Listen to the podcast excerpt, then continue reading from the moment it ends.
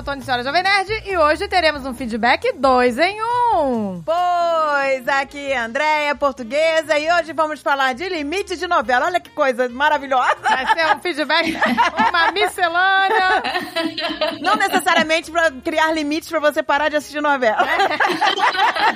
Também poderia ser. É, não é, não é limite de novela.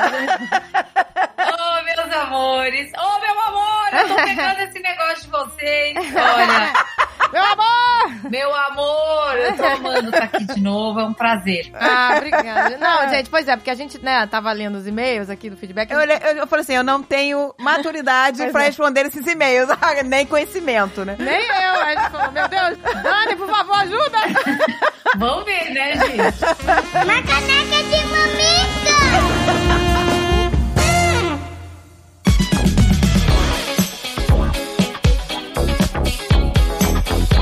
Momento jabá, orgulho alheio. É isso aí, meu amor. É mesmo. Muito orgulho. De verdade, gente. Gente, tem uma novidade linda pra contar pra vocês. Hoje o jabá é de Baby Roots, gente. Vamos Uhul. falar de Baby Roots. Melhor jabá. Melhor jabá.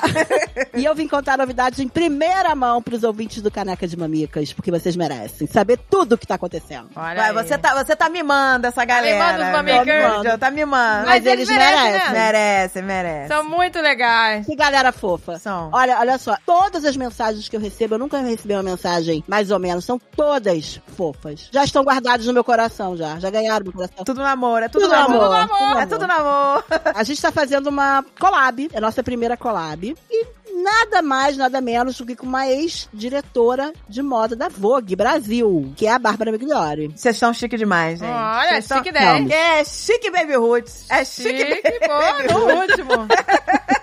Vocês estão demais. Pois é, e aí ela assinou essa coleção, né? Uma coleção de verão, é uma coleção com algumas peças que são bordadas por umas bordadeiras de uma ONG da Transborda Rio, que é um projeto, gente, muito legal de mulheres em situações de vulnerabilidade. Esse projeto capacita essas mulheres no trabalho de arte terapêutica, entendeu? Elas fazem isso como arte terapêutica. Nossa, gente, que legal. A gente contratou o trabalho delas, que é uma coisa linda, tá? Elas estão super capacitadas, porque os bordados, o crochê, é tudo muito bem feito, com muito amor, e a gente tá muito orgulhosa disso. Nonossa, amiga, que lindo. Que gente. máximo, hein? Olha aí o orgulho Você ali. vê, é. É. uma, é uma terapia, uma fonte de renda, né? Pra essas mulheres. Pois é. Nossa, maravilhoso. Ah, Eu quero ficar com elas pra sempre, tá? Eu Que quero ficar com elas máximo. pra Baby Roots pra sempre. Eu não quero mais outra bordadeira, eu quero elas. Nossa, máximo, maravilhosas. Melhor, ó, é casamento perfeito. Não, vai ter a, a foto de cada pessoa que bordou as peças. A gente vai, vai, vai contar toda essa história nessa coleção. Ai, que lindo, amiga. Nossa, É. gente, já quero. Nossa, que lindo, Vou ali gente. parir uma criança já Vai lá, vai. Mas pode ser para o seu sobrinho, o seu Vou dar, vou dar pílula. Vou dar pílula. E nós vamos presentear o público do Canecas e somente o público do Canecas só vai conseguir pegar quem escutar o programa. Eu não vou colocar em story. O que, que vocês acham, meninas? Só quem vir aqui escutar o programa que vai pegar o, o cupom. Ah, legal, olha aí, exclusividade. Exclusividade. Vai ter 15% de desconto no lançamento. Olha aí. Quem dá desconto no lançamento? Pois é, né? É muito Ninguém dá raro. desconto em lançamento. Pois é, Ninguém. legal. Vocês estão paparicados, hein, gente? Vai ser o, o cupom MAMICAS15. Olha aí, Mamicas 15, prestem atenção. Então, gente, o desconto vai valer do dia 27, 28 e 29 de novembro, que vai ser a semana de lançamento da coleção. E só pra vocês. Quem não tem filho pra comprar, quem não tem ninguém pra dar presente, pode dar uma super força pra Baby Roots curtindo, entrando na nossa página e dando um engajamento pra gente, que eu conto com vocês. É isso, É gente. isso aí, Entra lá, dá like, compartilha. Vocês não vão estar ajudando só a Baby Roots, vocês vão estar ajudando as bordadeiras e toda uma ação em conjunto. Exato, gente, é uma iniciativa muito legal, hein? A Baby Roots tá super engajada, gente. Baby Ruth tá de parabéns. Parabéns pra Baby Ruth. Parabéns, Baby Roots, Parabéns, gente. palmas. Palmas pra Baby Roots, meu amor. E olha aí, atenção, hein, gente. Dias 27, 28 e 29 de novembro, hein? Começa hoje. Terminou de ouvir, já pode entrar lá E comprar. e comprar. é isso aí, gente. Aproveita. Baby Aproveita, meu amor.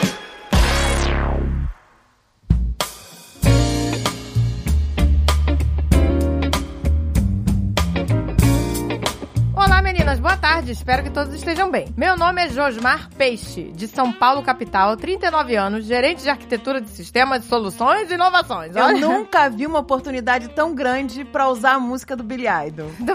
Sobe a música do Billy Idol, Léo! Vamos hoje ajudar o peixe!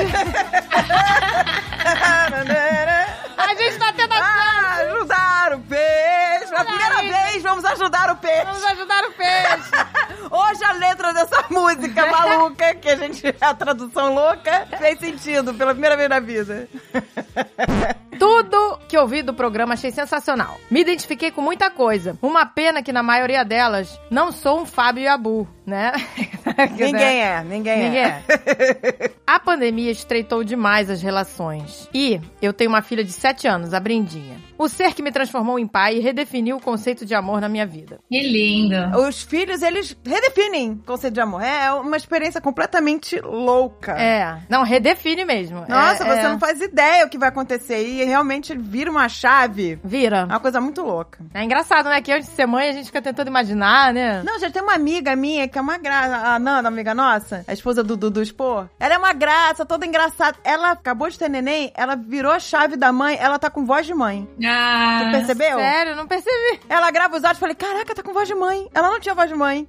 Agora tá É, vira uma chave, gente. Vira uma chave, gente. Muda, muda tudo. Porém, a convivência 24 por 7 é desafiadora, seja como pais, cônjuges ou filhos. E claro, não foi diferente com a minha filha. Ela não sabia o que fazer com tanta energia e eu e minha esposa trabalhando de casa. Ela não tinha horário pra interromper a gente no meio de reuniões, por exemplo. Eu tenho um violão na parede do escritório de casa e ela subiu e ficou tocando enquanto eu estava fazendo a apresentação para a diretoria. gente. Mas todo mundo Filhos entende, e pandemia. Na- na- É. Nessa pandemia tem tantos vídeos pérolas Tem, de reuniões entendeu? online. Não tem como. Você ouve no fundo criança chorando. É, não tem como. É, barulho. Não tem como, gente. Todo não, mundo... volta e meia eu vi as pessoas na reunião botando mudo, aí você vê que a pessoa tá olhando pra câmera e falando no mudo. Minha boca tá falando. E a boca tá falando. E a pessoa tá olhando pra cá e falando, olhando pra frente. E eu, faço- e eu fico imaginando que a pessoa, fulano, quando eu sair daqui, É. que eu já falei pra não puxar o cabelo da sua irmã. Ah, aqui é direto. aqui é direto, gente. Eu acho... Gente, eu tô em reunião. É cachorro latindo. É a Gisele me chamando lá de. É, eu tô lá embaixo, ela aqui em cima. Mãe! Aí eu já vou! Aqui em casa eu fiz o combinado do só fala comigo quando estou em consulta se for urgente. Aí às vezes elas vêm e elas falam, é urgente. Hum, Aí é tipo isso, mãe, posso abrir a lata de não sei o quê? Não, mas isso não é urgente. Pra elas é. é muito, gente. urgente continua o que eu quero fazer agora. Não, gente, vamos esclarecer o que, que é urgente. Tudo é urgente. né, pra- Tudo é urgente, é muito bom. Na hora do almoço, que na pandemia ficou frenético de tanta reunião, é uma hora cravada. Ela enrolava pra almoçar. Depois desta contextualização, vocês imaginam o quanto eu brigava com ela, não imaginam? Bichinha, né? Porque, É que todo mundo tá. A criança Pois é, é. com é, aquela energia acumulada, presa dentro de casa, os pais trabalhando, não conseguindo dar atenção. É, Tá é todo- difícil, Esse é o gente. problema, que tá todo mundo no limite, né, nesse momento, assim, né, de todo mundo, né, trabalhando de casa, as as crianças. Bem, chegou ao ponto dela perguntar pra minha esposa por que ela me escolheu como pai dela. Pois eu brigo demais com ela. Desde então, isso tem mexido demais comigo, até porque minha esposa coloca minha filha no pedestal. E como disse a Daniela em um dos exemplos, a minha filha é especial em tudo. Quando se dirige à minha filha, eu sou o policial mal, que traz pro chão, mas faz parte. Agora é me policiar pra aplicar as ótimas dicas que eu vi no programa. Fico muito feliz com episódios que tem temas de paternidade. E claro, vida longa vocês, eu careca de mamicas. Então, gente, é complicado, né, tadinho? É, eu acho que, poxa, Dani, nos É, é, compli- é- é complicado, claro que é, né? Pandemia, criança e trabalho. É complicado, tá tudo ali misturado. As coisas se embolaram, né? Ficou tudo junto. Exato. Pois é, porque é difícil, né? Porque quando tá todo mundo no limite, como é que você mede isso, né? Como é que você.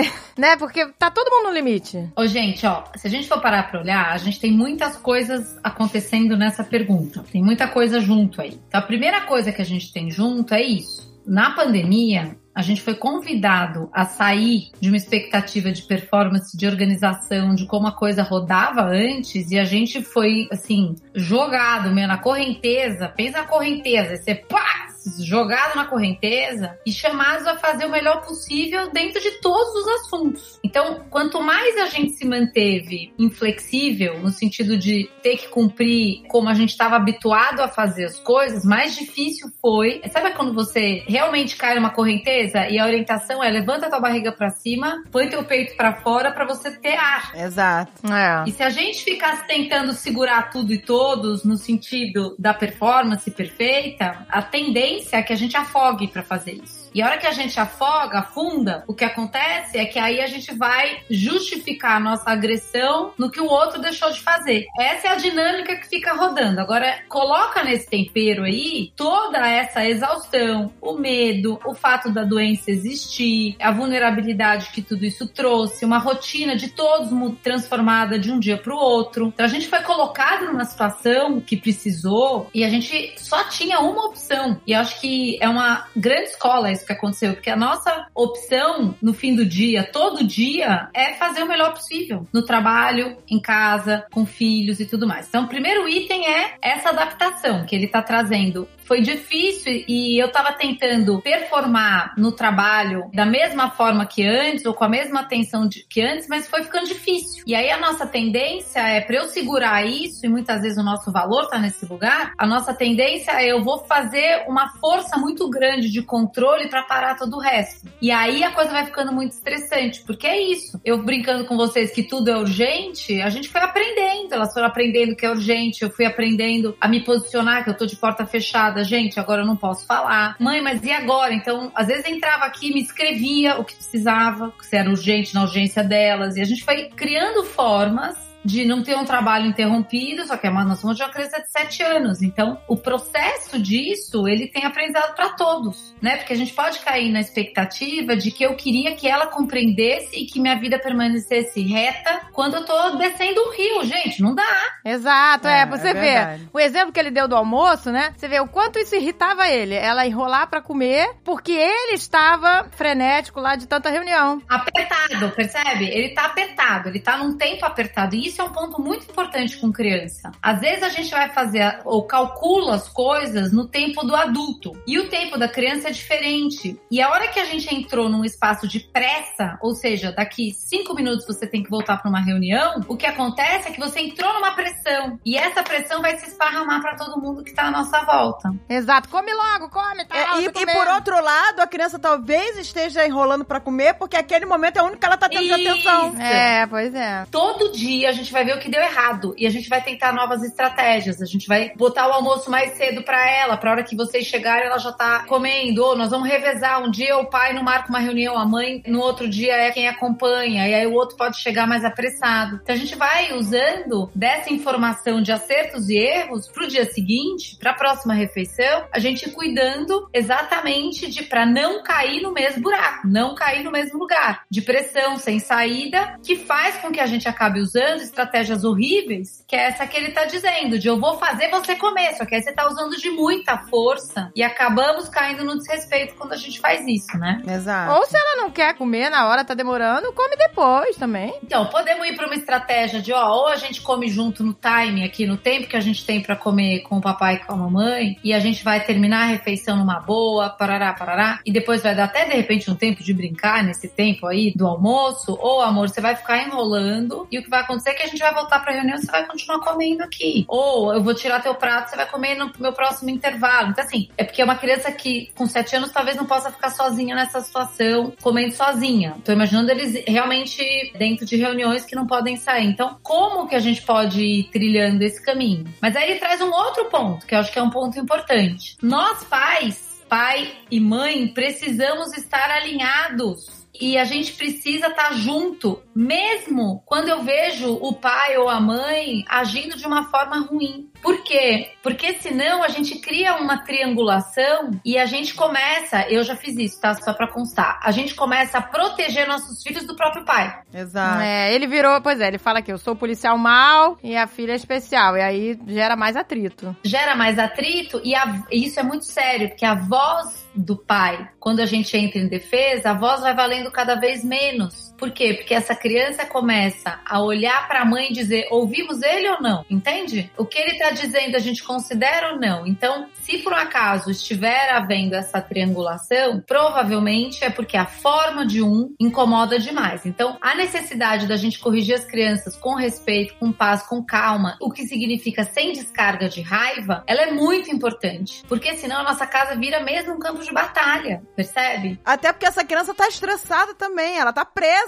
ela não tá Pois é. brincando, ela não tá tendo contato com outras crianças, ela não tá correndo. Você imagina o que que é pra uma criança? Ela nem entende o que tá acontecendo. O pai e a mãe entendem que eles estão cansados, estressados. A criança não entende. Ela não entende que ela tá estressada. Ela não Pois entende é. o que tá acontecendo dentro dela. E aí a gente pode ir nesse caminho entendendo a construção e a oportunidade que essa situação traz. Porque a gente vai descobrir novas formas de fazer a mesma coisa. E a gente vai descobrir exatamente nas nossas diferenças. Porque às vezes a gente é pai ou mãe, eu sou mãe, eu quero tudo do meu jeito. O pai é pai de outro jeito, tem outro temperamento, que é tudo do jeito dele. E se a gente não somar forças, a gente tá perdendo a riqueza que exatamente o fato da gente ser diferente traz. É, eu entendo que é difícil pra mãe, né? Por exemplo, se ela vê que o pai tá toda hora brigando, estressado, ela vai, né, instintivamente defender a filha. Mas então o ideal seria ela conversar com ele separadamente, não é isso? Pra eles se alinharem, né? O ideal é assim, ó. Imagina que a gente tá cuidando da forma. Aqui em casa a gente faz um negócio, todo dia a gente se pergunta: existe alguma coisa que eu preciso pedir perdão? E às vezes eu agi com descarga de raiva, porque eu tava exatamente sem gasolina, apertada, sem espaço. E aí aquele, vamos logo! Que você solta aquele ímpeto que vem com irritação e tudo mais. Eu posso depois pedir perdão pelo como eu falei, sempre, gente. Isso é um espaço de conexão profunda com os nossos filhos e dizer de um jeito melhor o que eu preciso. Eu preciso que a gente respeite o horário de saída. Eu preciso que vocês cumpram a parte de vocês na hora do almoço, que você respeite o horário que a gente tem para almoçar. Então, nisso, a gente vai chamando a criança a responsabilidade de entender que ela também está num espaço onde a parte dela também é importante. Agora, na hora em que eu sou uma mãe e o meu marido, por acaso, agiu de um jeito a descarregar, primeiro ter compaixão, porque eu também faço isso de alguma forma. Imagina que todos nós temos a nossa descarga de raiva, a nossa frustração, e a gente coloca isso pra fora de alguma forma. Não tem ninguém que dê conta de ser respeito sempre. Imagina que o desrespeito nessa descarga pode vir pela fala forte, pelo grito, pode vir pelo silêncio, que diz tanto, pode vir por eu ign- ignorar uma pessoa. Então, as nossas violências, elas variam de acordo com os nossos temperamentos. Então, imagina que de repente para essa mãe,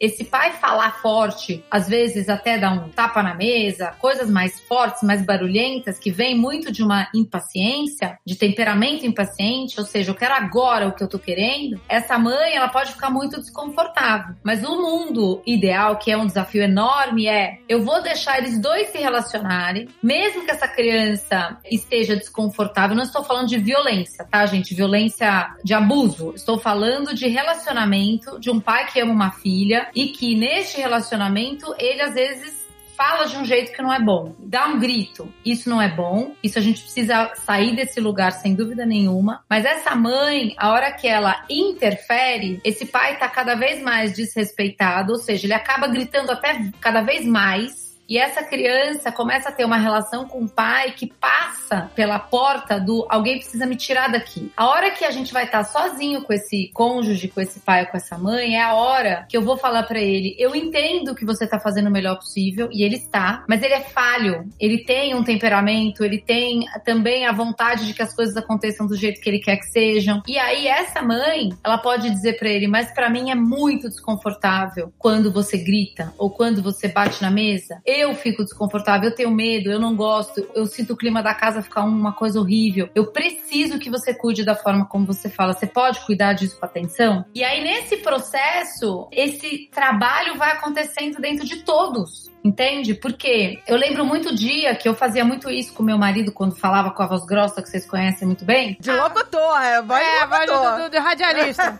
Era locutor. A hora que vinha a braveza, eu traduzia. O papai tá querendo dizer, na verdade, é isso. O que o papai tá querendo falar, eu traduzia. Mas um dia ele falou alguma coisa e as minhas filhas olharam pra mim. Tipo, a gente escuta ele ou não? Porque eu fui ficando no lugar da pessoa certa, sabe? Quando eu também erro tanto. Exato. É. E aí eu não interferi mais. Um dia ele tinha chamado forte pra ir almoçar. As meninas chegaram na mesa muito desconfortáveis e falaram: pai, eu não gosto quando você grita. E foi muito lindo, porque aí ele falou: me perdoem, eu realmente tô errado de gritar. Mas eu preciso que vocês cumpram o horário de chegar na mesa quando eu chamo. Eu preciso que vocês me respondam quando eu chamo. E aí foi muito lindo. A mais velha falou: pai, perdão, eu te ignorei total, nem respondi o teu chamado. E a menor falou: eu fiquei falando já vou, já vou, já vou e não fui. Então, esse espaço da gente lidar com o que incomoda, da gente pedir perdão e tudo mais, ele vai trazendo a possibilidade da gente realmente cuidar do que sai da nossa boca e chamar as crianças a também colaborarem, considerarem, obedecerem por um caminho que tem respeito e consideração, entendeu? É, não, você falou tudo, gente. Questão do perdão, né? Que ele também tem que ir lá pra filha e pedir desculpa. Pedir desculpa. Pela maneira como ele falou e dizer, né? Mas eu também preciso que você, tananã. É, é Baixar a legal. guarda é sempre bom. Até, inclusive, quando você vê que a outra pessoa tá nervosa. Às vezes, você vê que a outra pessoa tá nervosa, tá estressada. Se você for corrigir, é pior. E se você chegar na humildade máxima, entendeu? Por exemplo, o meu filho é incrível, tá? Eu aprendo mais com meu filho do que meu filho vai aprender comigo. Meus filhos, né, são incríveis. Eu tô- quando eu tô nervosa, o André, em vez de me peitar, fala assim: Ah, mãe, que saco, não sei o quê. Ele vem assim: Mãe, tá precisando de um abraço, né?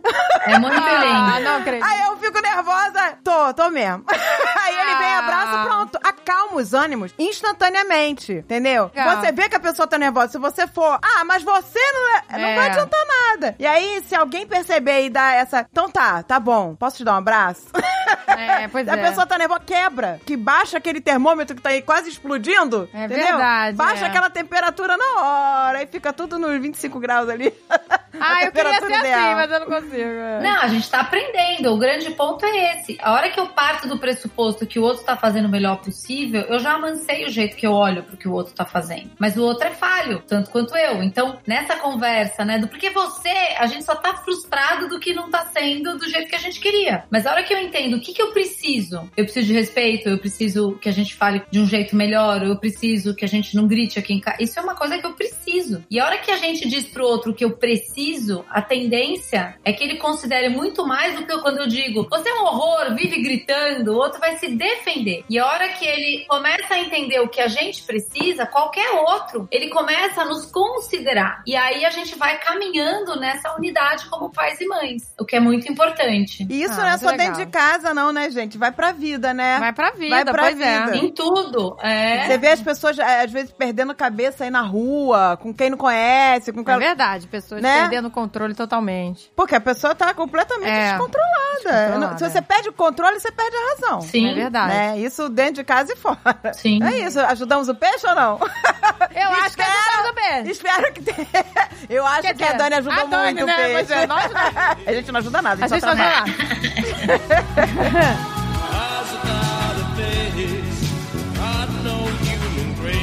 Drica Zimmermann. Meninas, primeiro gostaria de agradecer por todos os temas maravilhosos que vocês abordam. Esse podcast é um acalento para o nosso coração de mães reais.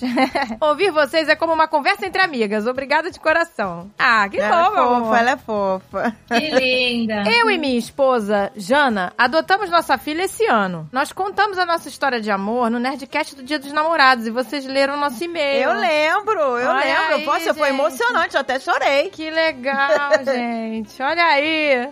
Nick chegou há nove meses. Ela nasceu com microcefalia, o que implica uma deficiência física, intelectual e visual. Ela é o amor da nossa vida. O que faltava para preencher o amor em nossa família. Essas mulheres são incríveis. Pois é. Essa família é incrível, eu já- eu já amo. Pois é, gente. Drica, tamo, tamo aí com você. A gente ama vocês. A questão que temos quanto a limite é entender o que é condição da idade dela, sete anos. Gente, ela não. Ela, aqui ela diz chegou a nove meses, mas ela não tem nove meses, né? Ela chegou na vida delas há nove meses. Ela já tá com sete anos Ela foi agora. adotada há nove meses. Né? É, A gente precisa entender o que é condição da idade dela, 7 anos, ou o que é parte, assim, da adoção, né, da adaptação, ou da deficiência. Então elas ficam com essa dúvida, né, em relação à, à questão do limite, né. Então é muito difícil pra gente saber colocar limite pra ela, porque elas não sabem, né, se a questão que tá acontecendo ali no momento, o conflito, é em relação à idade, ou em relação à adaptação da adoção, ou em relação à deficiência. Queremos acolhê-la pra ela se sentir em um lar seguro. Mas também queremos que ela entenda os limites. E nossa, como é difícil. Ficamos sempre muito apreensivas com isso. A gente não pode desconsiderar seis anos de vida antes de chegar na nossa família, que ela passou por muita coisa. Mas tem dias que a gente perde a cabeça. É muita respiração profunda.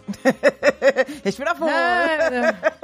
Ah, a gente sente que ela testa muito a gente. Toda criança testa, gente. A criança testa os nossos Exato. limites, que ela aí elas vão saber. Exato. Aham, aqui eu consegui isso, aqui É, não. Pois é, exatamente. e aí ela diz, ela escolhe o dia e a mãe. Agora a gente dá risada, mas na hora é difícil demais. Maternar é um desafio diário, mas aquele sorrisinho no rosto nos quebra. Pois é, gente, aí, aí é uma questão complicada, né? Porque elas ficam nesse conflito, né? Então, gente, mas olha que coisa mais linda. A gente também tem vários assuntos aí reunidos. Vamos imaginar o seguinte: todos os assuntos reunidos, todos eles, a gente pode olhar por duas portas. E até me emociona isso porque são duas portas muito determinantes. Né? A gente pode olhar pela porta da condição. Imagina você cavar um buraquinho e você olhar pela porta de que você vai estar sempre dentro dessa condição, tanto pela adoção quanto pela situação de saúde. E a outra porta é a gente olhar pela porta da informação. Realmente, ela veio uma filha do coração muito amada que tem uma história e isso nos informa a respeito de algumas necessidades, mas a informação, ela não é um lugar para se ficar, ela é um lugar para que nos ajude a caminhar. Entende a diferença? Sim, sim. Então vamos imaginar o seguinte: uma das coisas mais fortes é, e eu já fiz al- alguns trabalhos com pessoas,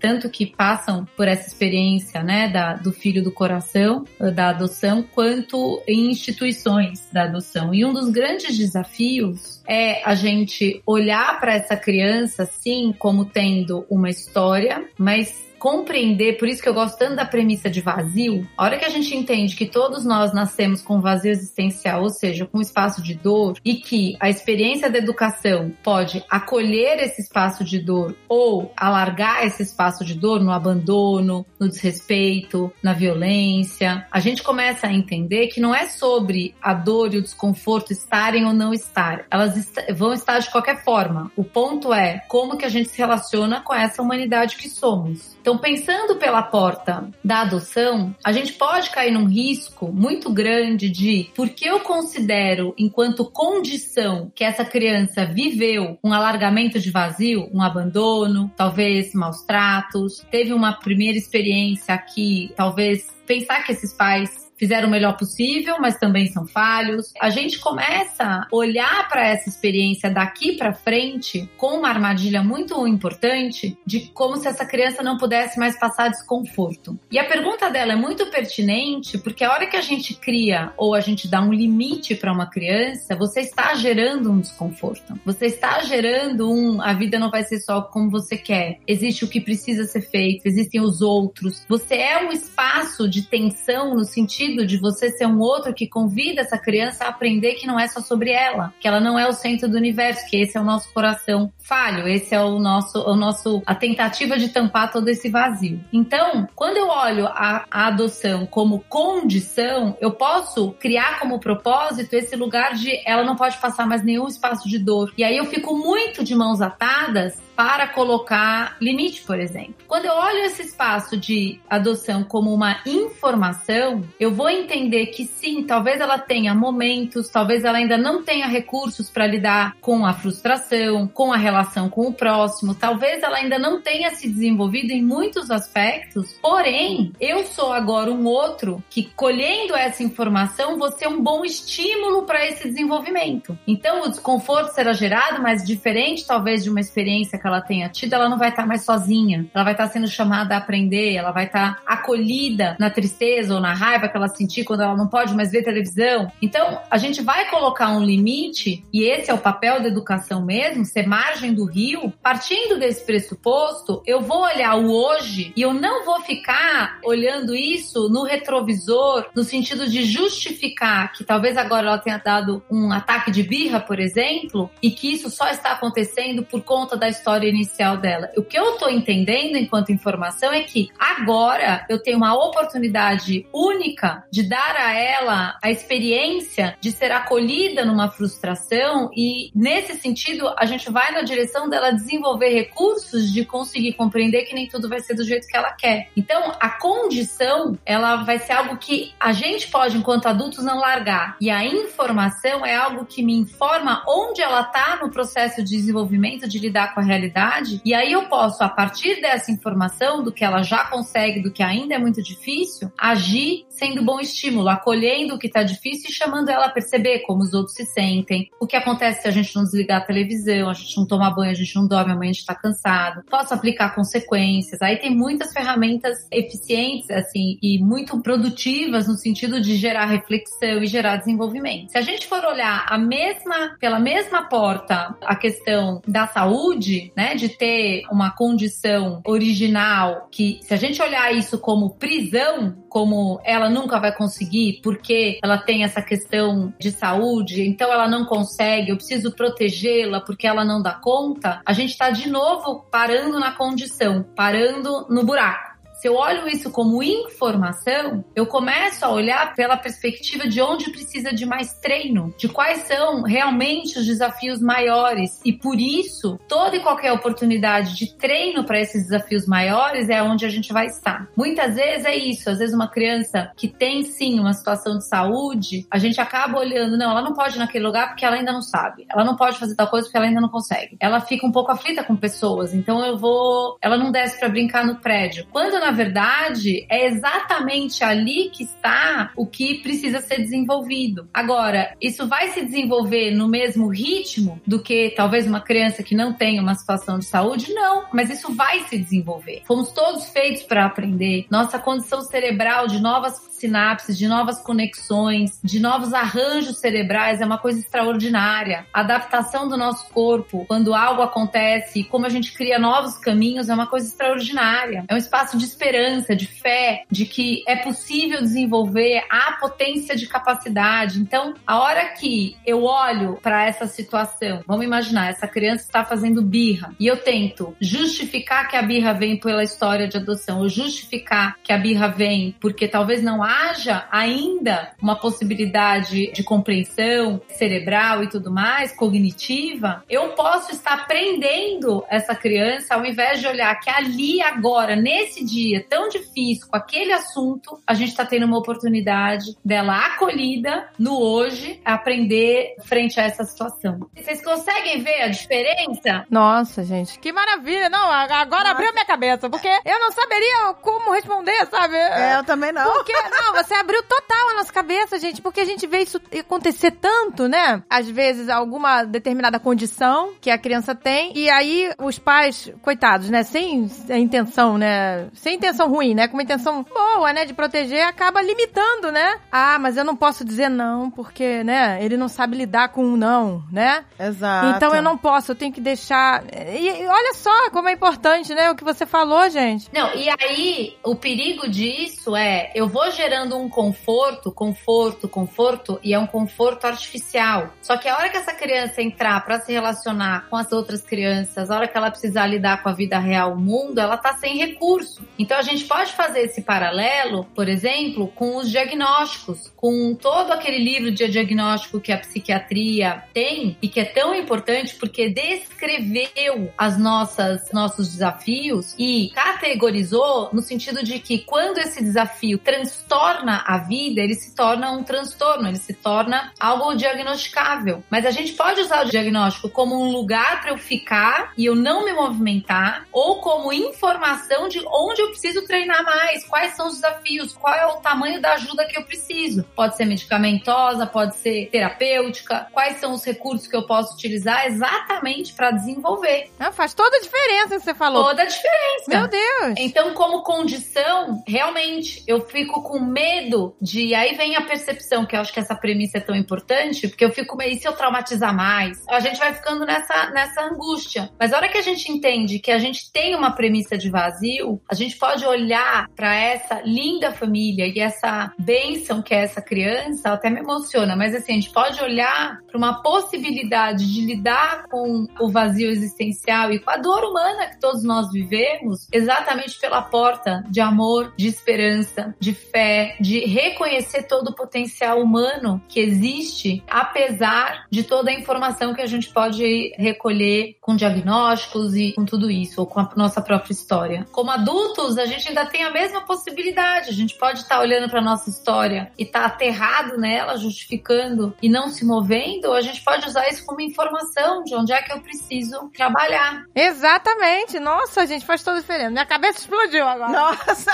meu cérebro tá colado lá Mas no teto. é, gente, porque, nossa, meu Deus, isso faz toda a diferença. Eu espero que muitas pessoas estejam ouvindo isso agora. Ai, gente, Entendeu? pelo amor de Deus, vamos botar no alto-falante pro mundo. Pro mundo, gente. Ai, nossa, isso faz tanta diferença. Toda a diferença, gente. Caramba, nossa, que maravilha. Eu tive uma vez uma mãe que tem duas crianças com autismo, né? E ela falava, ai, Dani, pra ela é tão difícil. Aí teve uma festinha que ela foi convidada aqui embaixo do prédio, mas eu não desci, porque ela tem tanta dificuldade. Entende a contramão que é isso? Nossa, gente, ali tá a oportunidade. É. Ali tá a oportunidade de deixar de ser tão difícil. Ah, mas o ponto é, mas eu não quero que ela sofra, porque talvez não queiram brincar com ela. Mas ali tá a oportunidade de como é que eu vou. Então, assim, Ela vai sofrer mais se ela não tiver esse momento. É. Né? Isso, amor. Isso. Então, assim, esse espaço, essa premissa dos nossos filhos com o coração falho, ou seja, tem vazio, tem dor já. A gente pode arreganhar com essa dor e virar uma coisa horrorosa, ou a gente pode acolher e usar desse espaço exatamente como oportunidade. Porque não é mais sobre não doer, é sobre não doer sozinho. Esse que é o ponto, entendeu? Exatamente, pois é. Porque a gente Exato. tem esse instinto, né? De não querer que sofra, de não querer que. Sim.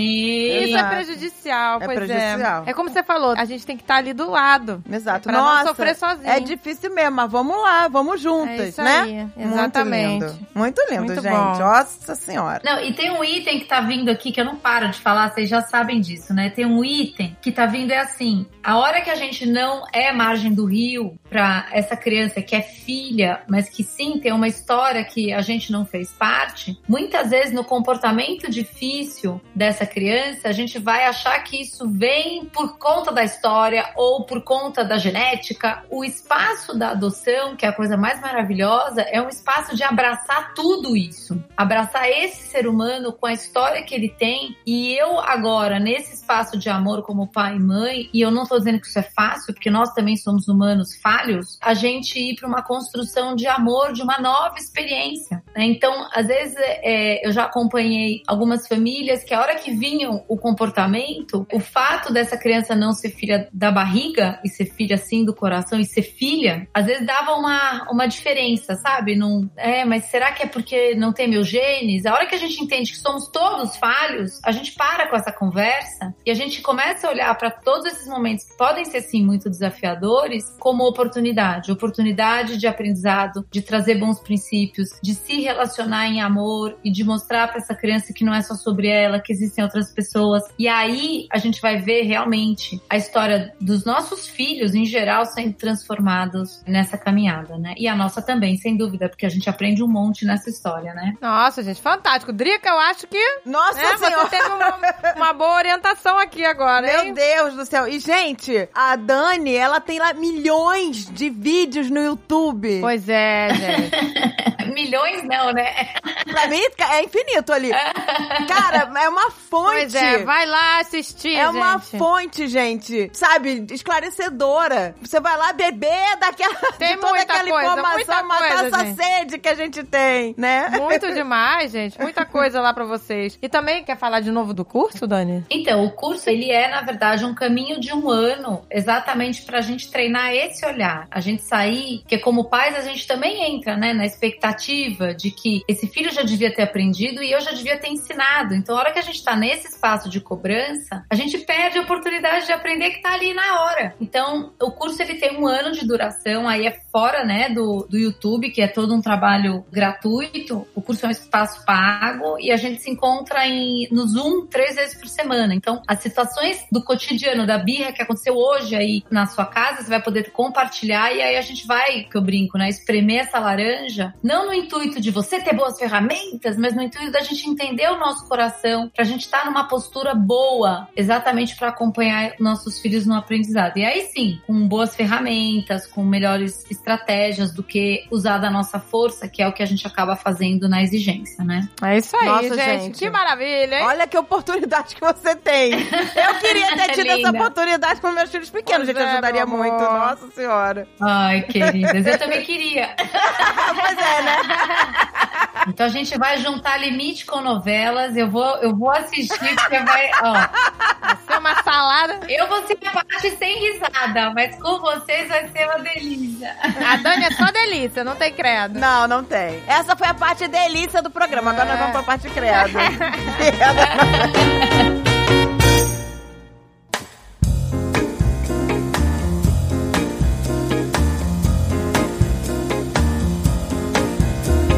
Então, meu amor, e agora?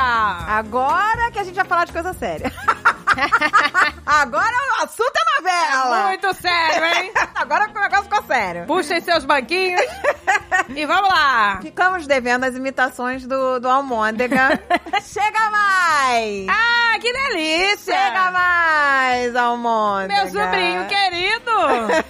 não, eu não vou chamar Almôndega. Eu vou chamar Chega mais, Murilo Benício! Lisonjeado pela, pelo convite do Mamicas.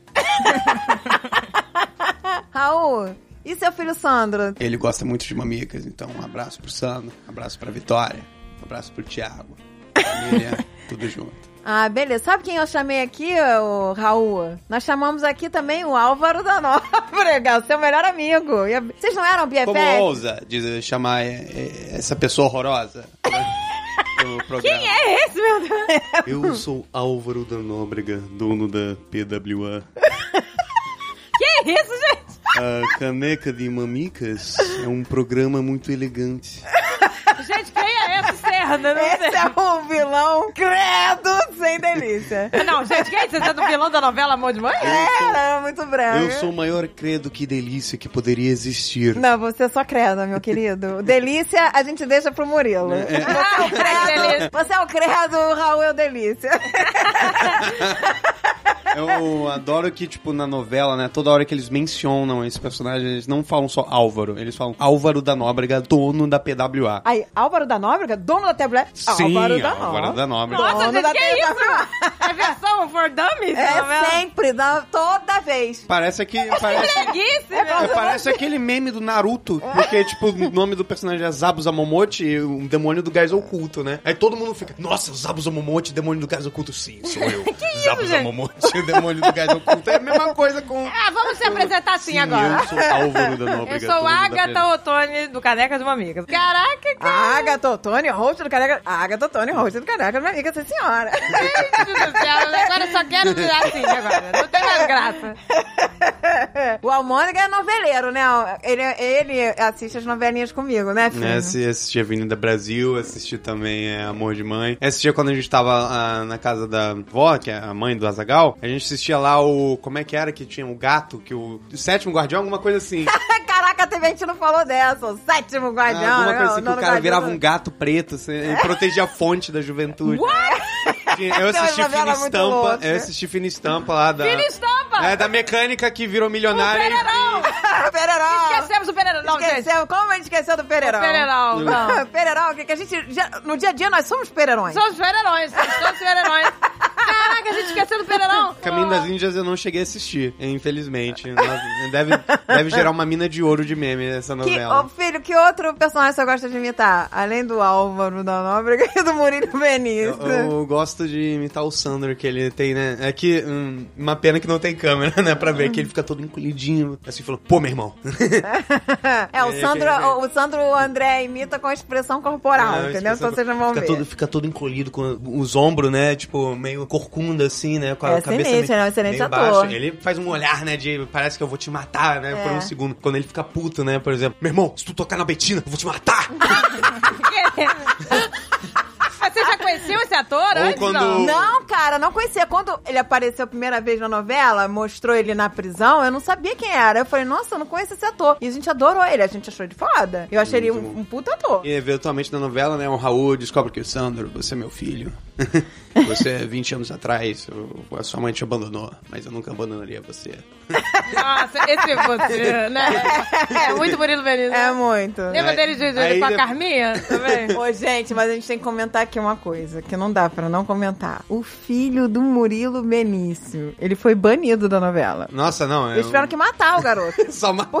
Galera- matou de verdade, matou de verdade. Tiveram que matar o garoto da novela, porque era o, gar... o pior ator do mundo. ele- nossa, ele. Eu não consigo nem imitar. O, ele é Sério, gente? O que, garoto tipo, morrendo. É como você pegasse o Luciano Huck pra fazer a novela. Ah, não, pelo amor de Não Deus. sei se ele já não fez. Ele né? já fez pegar- enrolados, não lembra? Princesa. Cara, Nossa. o Luciano Huck morrendo. dublando enrolado. Que tristeza. Ele morrendo. Princesa!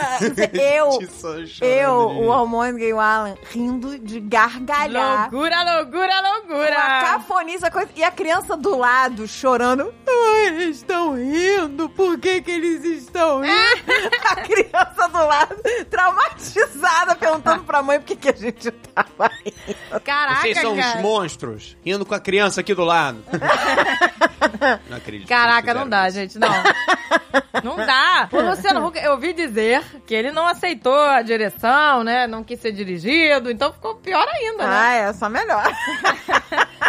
Credo, sem delícia, cara. Sem, são totalmente sem. Caraca, cara. Deixa dá. pros dubladores, gente. Ai, pois é, não gente. inventa. É, Não, não é, gente, pô. Tanto dublador perfeito. Pois e aí é, bota cara. lá o maluco que Pô, estraga. sabe de nada, inocente. Mas enfim, voltando, né, ao filho do Raul, né, que é o filho do Murilo Benícius. Nossa, ele é... Eu não consigo, eu vou tentar aqui, mas não vai chegar nem perto. Pai, cu- cuidado com a ouro da nóbrega.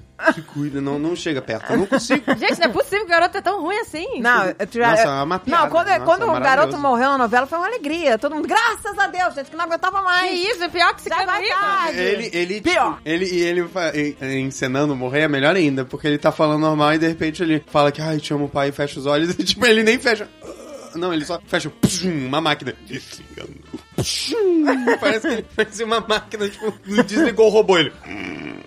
Ah, não, ele falando, pai, por favor, Cuide da natureza. cuide da natureza. E fecha o olho e morre.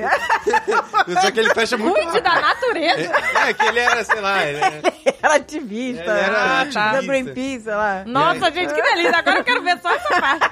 Não, cara, é insuportável. É inacreditável. Uma novela com tanto ator bom, né? Porra, tem muito ator bom. Nossa, Muito, Sandro, Sandro muito. Ah, daí eles botaram um garoto que era filho do Murilo Ah, vamos fazer essa novela ao máximo. Aí o nego achou que era tipo Will Smith com filho. Vamos botar o Will Smith e o filho em busca Nossa, da felicidade. Vamos é- botar é- o Murilo nossa, Benício que o é- filho vai ser foda. É não. muito cuspido Não, peraí, o garoto é filho dele mesmo? É. Da filho, vida real. E aí fez filho dele na novela. Ah, que delícia! Nossa, agora eu quero ver. É filho do Murilo Benício com a Alessandra Negrini. E aí o garoto, cara, não tem talento, é muita forçação. Não quero cuspir na cara de ninguém, mas é o Murilo Benício já não é um bom exemplo, né, pra, pra ele seguir essa carreira. Ah, ele ficou ótimo de tufão. Tufão. Não, não, não, sabe por que ele ficou Gente, ótimo? Porque caiu ele, como uma luva. ele, ele ficou ótimo de tufão, porque ele tem jeitinho de corno, ele tem jeitinho de, de sonso, de brega.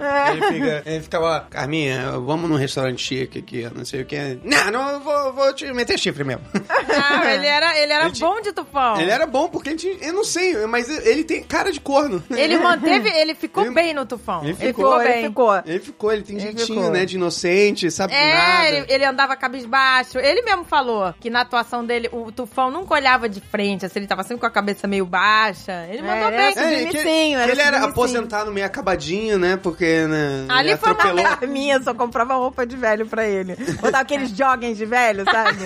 Perfeito. Casaquinho com a calça, tudo na, com a mesma listrinha, sabe como é? Só que aí ele tenta fazer papel de tufão em todos os papéis agora. Porque ela era malandra, ela não queria que. Ele é bonito, ela não queria que ele chamasse atenção, né? Porque ela não queria perder a mamata lá, então ela deixava ele bem. Caraca, bem envelhecido, bem escrotizado pra.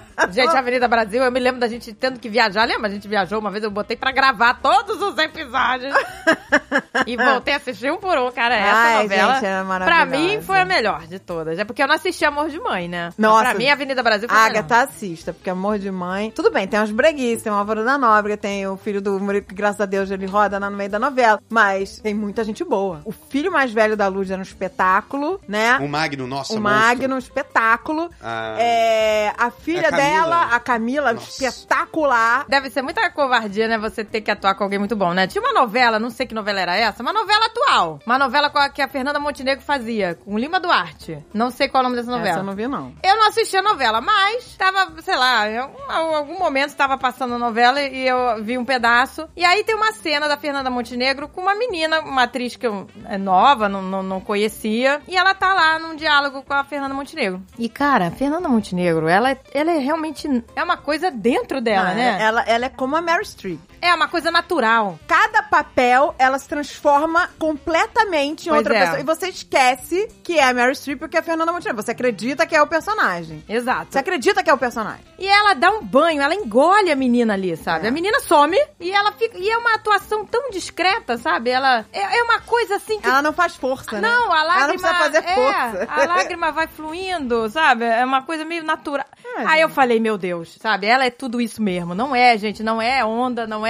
Não, ela delírio. é um monstro da... Não é delírio coletivo, não. Ela é. Da atuação, ela é um Um monstro. monstro mesmo. E é engraçado que até a filha dela, Fernanda Torres, falou. Ela, a minha mãe, a minha mãe é operária. Ela pega no pesado, ela pega, sabe, qualquer papel. Ela falou, ela sempre fez o que tinha que fazer. Me faz melhor que ninguém. Aí, É quando o papel vai pra Fernanda Montenegro, você pensa, ninguém poderia ter feito esse papel melhor que ela. Exato. Você não fica É. pensando, ai, quem poderia ter feito isso? Não, não poderia. É Esse papel tinha impressionante, que ser ela. Pra Entendeu? mim, é, tipo, a melhor atriz, assim, do Brasil é, de longe, Adriana Esteves, que, inclusive, nossa, merece Oscar em tudo que faz, cara. Nossa. É, pena Adriana que não tem. Oscar pra novela. É, pois é. Até um prêmio pra novela, né? Porque ela já ganhou vários. Pois é, não. Prêmio, sei lá, que Globo de Ouro não é, né? prêmio I don't care. Não, tem muitos prêmios. Não, ver. não, não, tem prêmios importantes, eu sei que tem. É, Mas é que tem não. uns prêmios da Globo aí que ninguém leva a sério, né? Que o Faustão que entrega, sei lá. Ô, louco, velho. Eu não levo a sério. Mas tem uns prêmios, sim, pra atrizes de novela e tudo. essas Tem, Não, não, pois não é. Tem os prêmios sinistros pra cinema também. As Toda hora nossas que ela novelas, falava do exemplo. Danilo e ela começava a fazer uma cara de maluca. Nossa, parecia, me dava agonia porque achava que o aneurisma da personagem estourava. Não, o a gente passava a porra da novela inteira. Quando é que vai explodir seu aneurisma? Porque ela chegava no ápice da loucura e não explodia o aneurisma. O meu filho, Danilo, é meu filho. Acabar com a lua de céu se apertam. A transformação é muito rápida. Ela é muito É. protetora e virava um, demônio. Um diabo, um diabo. Você viu o diabo nos olhos, no olhar dela. quando ela- É, ela é falava. "É meu filho, você não se apertam. É, não, pois Danilo, é. o nome dele é Danilo. Danilo Domingos, como foi há muito tempo atrás. Mas é por isso que é difícil você dizer qual é o melhor ator, porque tem vários bons. Não, tem muito ator bom, Tem gente. vários no mesmo Tem pedestal. muita gente foda. A gente tá falando só de novela, mas a gente também podia falar da série que a gente falou de bons atores agora, do Alto da Compadecida, né? Nossa E senhora. Quem não assistiu, é- tem o filme e tem a série, né? Tem. Eu É, prefiro a série porque é mais, né, mais detalhada. É, quanto mais coisa tiver do Alto Compadecida, melhor. Então Quem, vai na... é, pois é. Quem não assistiu, por favor, o Alto da Compadecida, assistam agora. Eu já assisti acho que 500 vezes. Muito bom. Eu, por mim, assistia toda semana. É uma já- obra-prima. É uma obra-prima, gente. Uma obra-prima de tudo, de roteiro, de atuação. Eu já É, fiz- Celton Mello, Nossa. Matheus... Nastergaile, né? Nastergaile. Quem mais que tá? Só, só tem gente Tem fera. o Marco Tem Nanini. o Marco Nanini. É só, é só monstro, gente. Tem o Lima Duarte. Tem a Denise Fraga, que eu amo é ela. Só, é só gente boa. É só gente foda. E o roteiro, é- olha, eu vou te contar. E tem a Fernanda Montenegro. Tem a Fernanda Montenegro, é de, de, É. de Nossa Senhora, né? Nossa De- Senhora, maravilhosa. Existe uma Nossa Senhora na cara da Fernanda É, Montenegro. gente, é Me orgulho é dizer que eu fiz papel de Chicó numa apresentação de inglês. Olha aí, Chicó, Olha o. Ted Bear, Ted Bear, lembra o Ted Bear? Olha aí, ué, mas em inglês você fez o... Você Não, fez é o- que ele Você fez um English, Chico? É, que ele Chicó? falava meio... I don't know. Não, Como é né? que era? Ele fala... I don't know. Na verdade, Como né, é a que gente seria falava- essa frase em, em- em inglês, André? Não sei, só sei que foi assim. Ai, muito não, bom. just, just knew it was that way, sei lá. Do jeito literal. But just that way. I don't know, but just that way. É muito bom, cara. Essa é a melhor é série de todos os tempos, cara. Nossa. A gente ria tanto com várias referências, cara. Milhões, milhões. Tu, tu, tu. Agora tá uma É, musiquinha. tu, tu. Cara, muito bom. Não, e a Denise Fraga, que era Adoro me brava. Adoro. Não, e eu tinha mania de, de falar com a minha cachorra, a a Lola, É. do mesmo jeito que a Denise Fraga falava. É, mas era é. imitando ela. Exato. Aí um dia o Jovem Nerd assistiu o Alta Composição e falou: Caraca, a Denise Fraga fala com a cachorra igual a Andréia. Ele teve um brain bug. Eu falei, não, eu que falo. Eu ficava, a minha cachorrinha. Eu sempre chamava que ela fazia uma cara de coitadinha. A Alô? minha cachorrinha. Eu ficava, a minha cachorrinha. Aí ela adorava fazer aquela carinha de, Exato, de é. coitadinha. Aí o, o Alexandre, quando assistiu, tá convencido, achou que a Denise Fraga tava me imitando.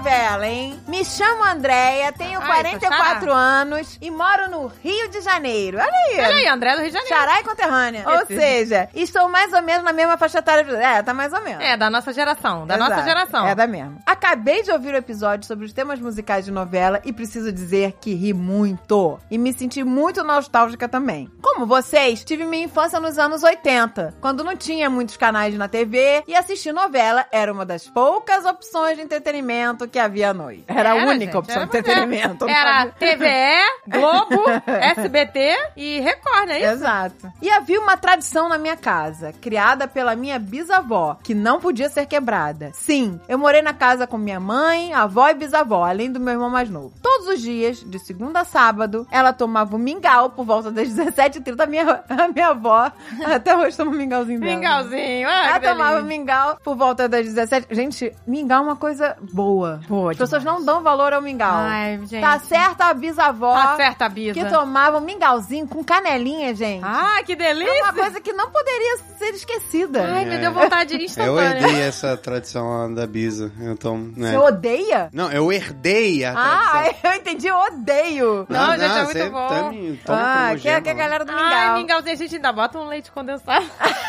não, Ah, e aí não, já eu te sou- mande. eu A gente dá uma batizada. Roots entre aspas, né? Eu coloco um pedaço de Todd, né? Um pouquinho de Todd. Não, é pô, estragar, não, André. aí Você estragou. O, o mingau é só cremogema, Ah, e o leite. leite condensado, pô, aí pode, né? Leite... Não, eu não botava. Eu boto leite, açúcar e cremogema pra mim já tá bom. Não precisa do leite Ah, eu gosto de um leite E a canelinha. Então vamos lá, ela morou com a mãe, com a avó e com a bisavó. E aí, de segunda a sábado, a Bisa tomava o mingau às cinco e meia da tarde. E às seis em ponto, estava sentadinha, bonitinha você, Ah. sentadinha do lado direito do sofá. Ai, gente, já tô achando muito fofa essa Bisa. Pra assistir a novela das seis, sete e oito. É isso aí. Se a gente, por algum motivo, esquecesse de botar na Globo às 6 horas, ou se ninguém ficasse na sala com ela, ou se tivesse sentado no lugar dela, ela ficava magoada. E ia pro quarto dormir. Ah, não, Ai, bichinha! gente, Tinha que ficar com ela vendo a das seis, das sete, das oito. Não, Bisa, Era a maratona aqui, da vovó, da Bisa, todo dia. Na Bisa, toma seu mingau e assiste novela. não senta no lugar da Bisa. Minha Bisa faleceu em 97. Ah, bicho, eu já tô apaixonada na Bisa. Ah, tadinha. E são poucas as novelas que lembro depois desse ano. A não ser a das oito que eu costumava assistir. Enfim, assisti a tudo que foi novela. Sabia o nome dos personagens, tinha LPs e até mesmo fita cassete das trilhas sonoras. É verdade, gente. Tinha até as fitas cassete. E quando a novela era boa, eu chorava no final. Ah, em todos os 500 casamentos do final. né? Todo último episódio novela Todo, né? tem 50 casamentos. Todo mundo se abraçando. É, aí tudo acontece no último episódio. Exatamente. Encontra filho. Não muda nada, é tudo igual, gente. É. Mas queria fazer umas pequenas correções sobre o que vocês falaram durante o episódio. É claro, gente, milhões de caneladas. Já deu várias caneladas. Que, aliás, escutei com um bloquinho do lado fazendo anotações. Já lá tava lá, olha, com a Bisa psicografando, né? Fez o dever de casa, meu Fazendo, amor. honrando a Bisa, que a Bisa devia estar lá. Não acredito que elas falaram tudo errado. Corrija isso, minha neta. Corrija, minha filha. a personagem Tina Pepper, que é, foi a personagem que falou que inspirada na, na Tina Tânia, que a Regina Casé interpretou, não foi na novela 4x4. Ah. Foi na novela Cambalacho. Olha aí. Cambalacho. A gente esqueceu de falar de Cambalacho. Cambalacho. Nossa! Tá me dando um flashback, mas eu não me lembro direito. Mas tá me dando um flashback. Lembra?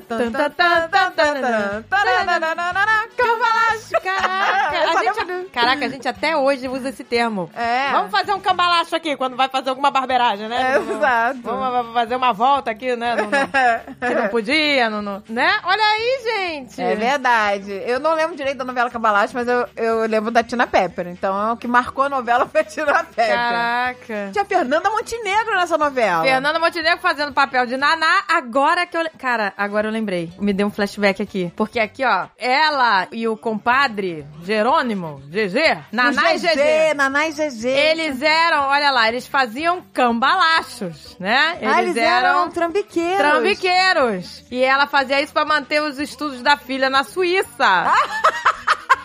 Não, mas sabe o que me deu flashback?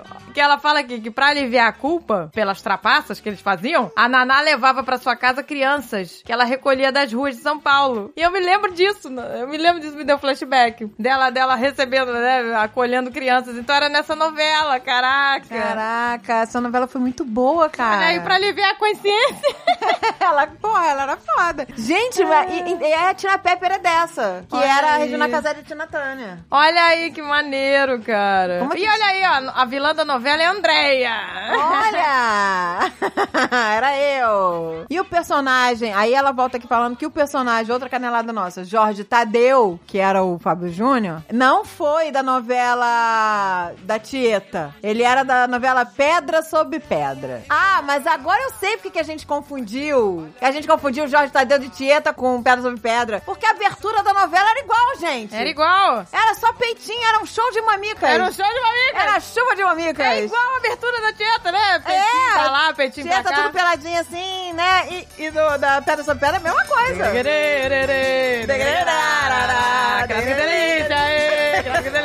Nossa, era um monte de mamica. É, era mulher peladinha lá, por isso que a gente confundiu, meu Nossa, gente. O Jorge Tadeu. Era Ai, de uma novela que tinha mamicas na, na abertura.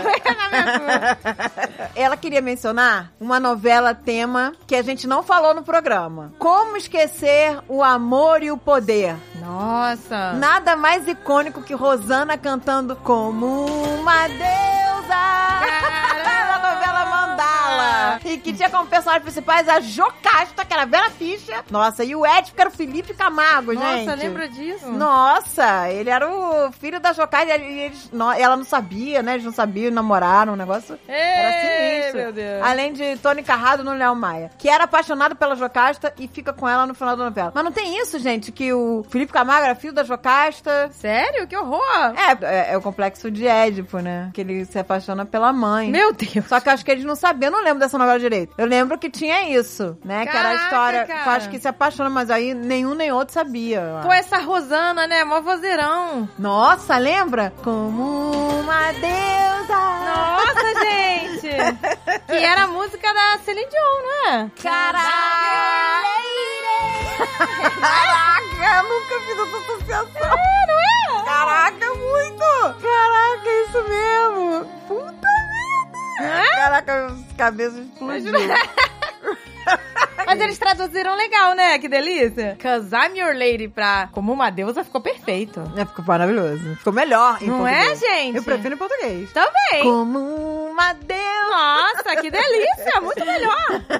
Muito melhor, Rosana. Sobre a novela Vale Tudo, que que é essa no- novelaço, né, gente? Vale tudo. Uma música que também marcou bastante foi o Nossa, do Gonzaguinha. Como é que a gente esqueceu, né? Que agora tocou na, na Amor de Mãe. A gente não. É a abertura do Amor de Mãe. Não Exato. tem cara de babaca. A gente não tem jeito de panaca. Não, negócio assim. gente não tem jeito de babaca. A gente não está com a bunda exposta na janela pra passar a mão nela. É. Essa música é muito Essa foda. música é muito boa. Como é que a gente esqueceu dela? E é a abertura do Amor de Mãe. Porra. Ah, é com essa música? É. É. Muito boa. É. É. Tem músicas que, né, tem Nossa, que ser repetidas, cara. foda. Porque são muito boas, não podem ser esquecidas. Ela falou, e uma coisa muito interessante sobre a cena do Reginaldo Faria fugindo do país de jatinho, essa semana terminou a reprise da novela Pega Pega. A garota realmente sabe tudo de novela. Sabe tudo, menina. Ela- Avisa, né? Aí ela falou assim, meia chatinha, mas vi por acaso. Não tava ali, vai eu no Ah. sofá, televisão. Vamos ver essa novela chatinha aí. É meio chatinho, mas eu vou ver. e no último capítulo, o personagem do Reginaldo Faria novamente está tentando fugir do Brasil do jatinho. Mas nessa, a polícia chega e prende e fala: Dessa vez você não vai dar uma banana pro Brasil. Que bom, olha aí. Dessa tinha vez pegaram. tinha, tinha, né, referências à outra novela. Referência, isso aí é pra quem entende, né? É, isso aí é pra quem não velha, isso aí é pra Bisa. Olha aí, Essa dessa é a vez. referência que a Bisa ia pescar. Gostei, cara. Pena que a novela foi ruim, né? É, pena. Pô, mas a referência foi boa, cara. Foi. Dessa vez você não vai dar uma banana. Porque a gente sabe que não é verdade, né? É. Ele ia continuar dando banana, né? Aí, aí, Como tantos outros aí. Bom, tomara que vocês leiam meu e-mail, mesmo que eu não seja no programa. Adoro vocês. Já escutava o Nerdcast, especialmente os episódios em que vocês participavam. E o Caneca de Mamicas veio como um upgrade. Aham. o episódio que mais gostei e chorei um bocado foi o episódio sobre bullying. Beijos, André Delgado. Ah, gente, adorei seu e-mail, Andréia. Olha, adorei a Bisa também, noveleira. Tamo Ah, junto aí. meu Deus. É isso aí, meu amor.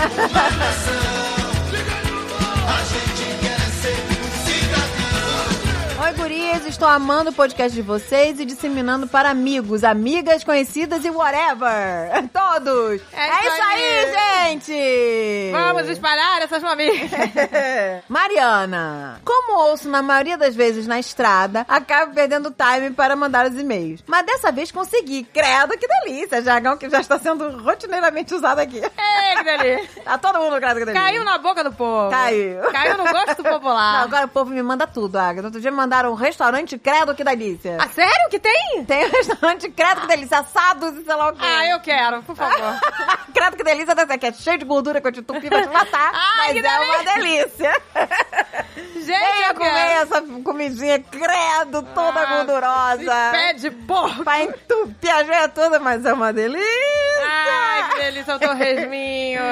Credo, que delícia. Aí ela fala aqui, o último podcast foi o máximo. Revivi as cenas, músicas e muitas lembranças de novela. Só que senti falta de uma que marcou muito a minha infância. A mesma de vocês, óbvio. Onde tudo era permitido. Credo, que delícia. Gurias, a novela Renascer foi a que Ah. mais marcou. Como é que a gente Meu esqueceu de Deus! Renascer? Ai,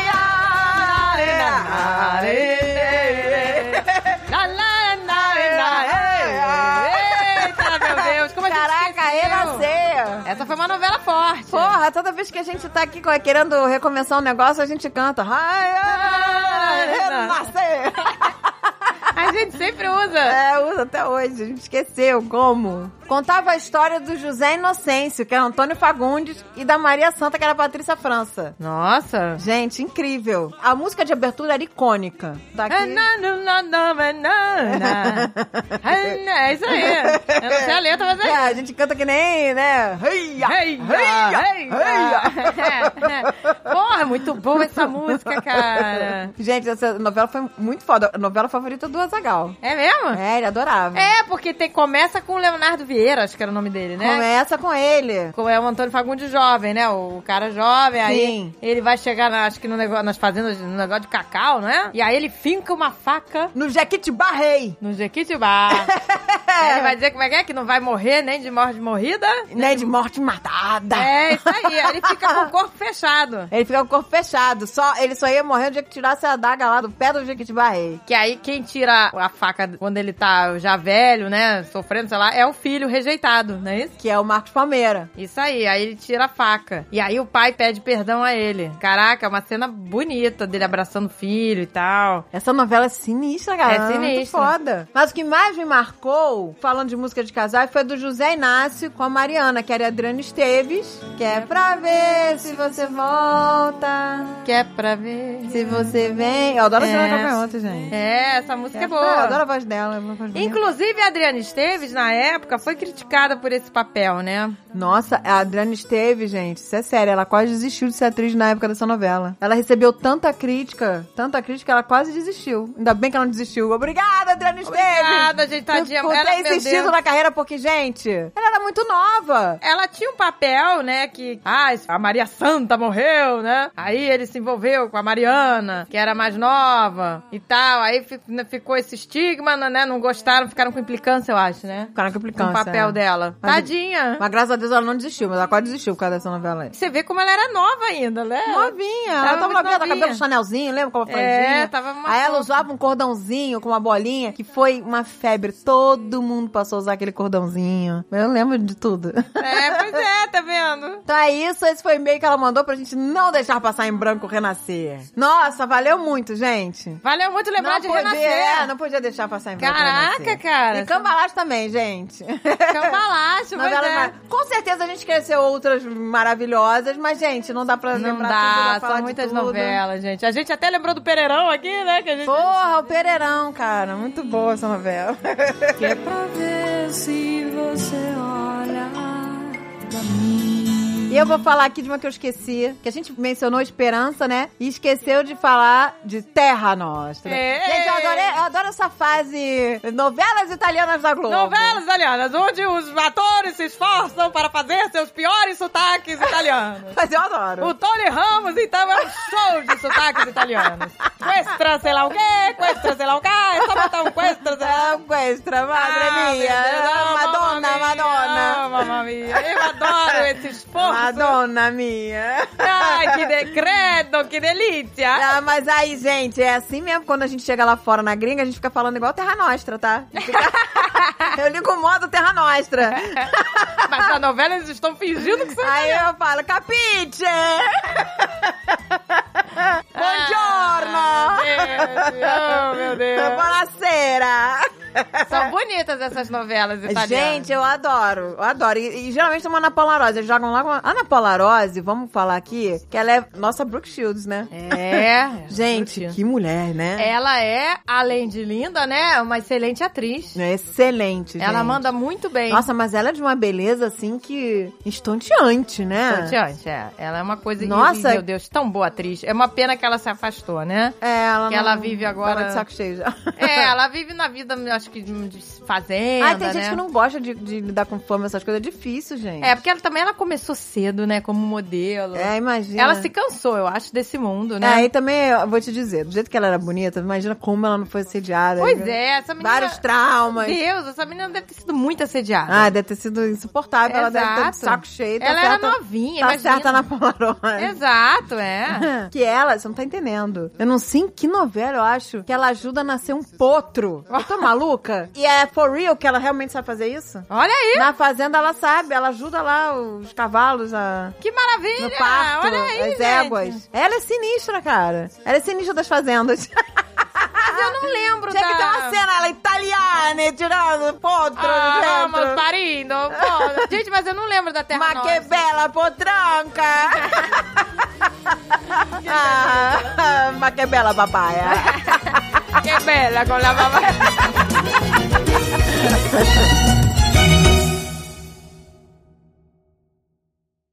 Este podcast foi editado por Radiofobia, podcast e multimídia.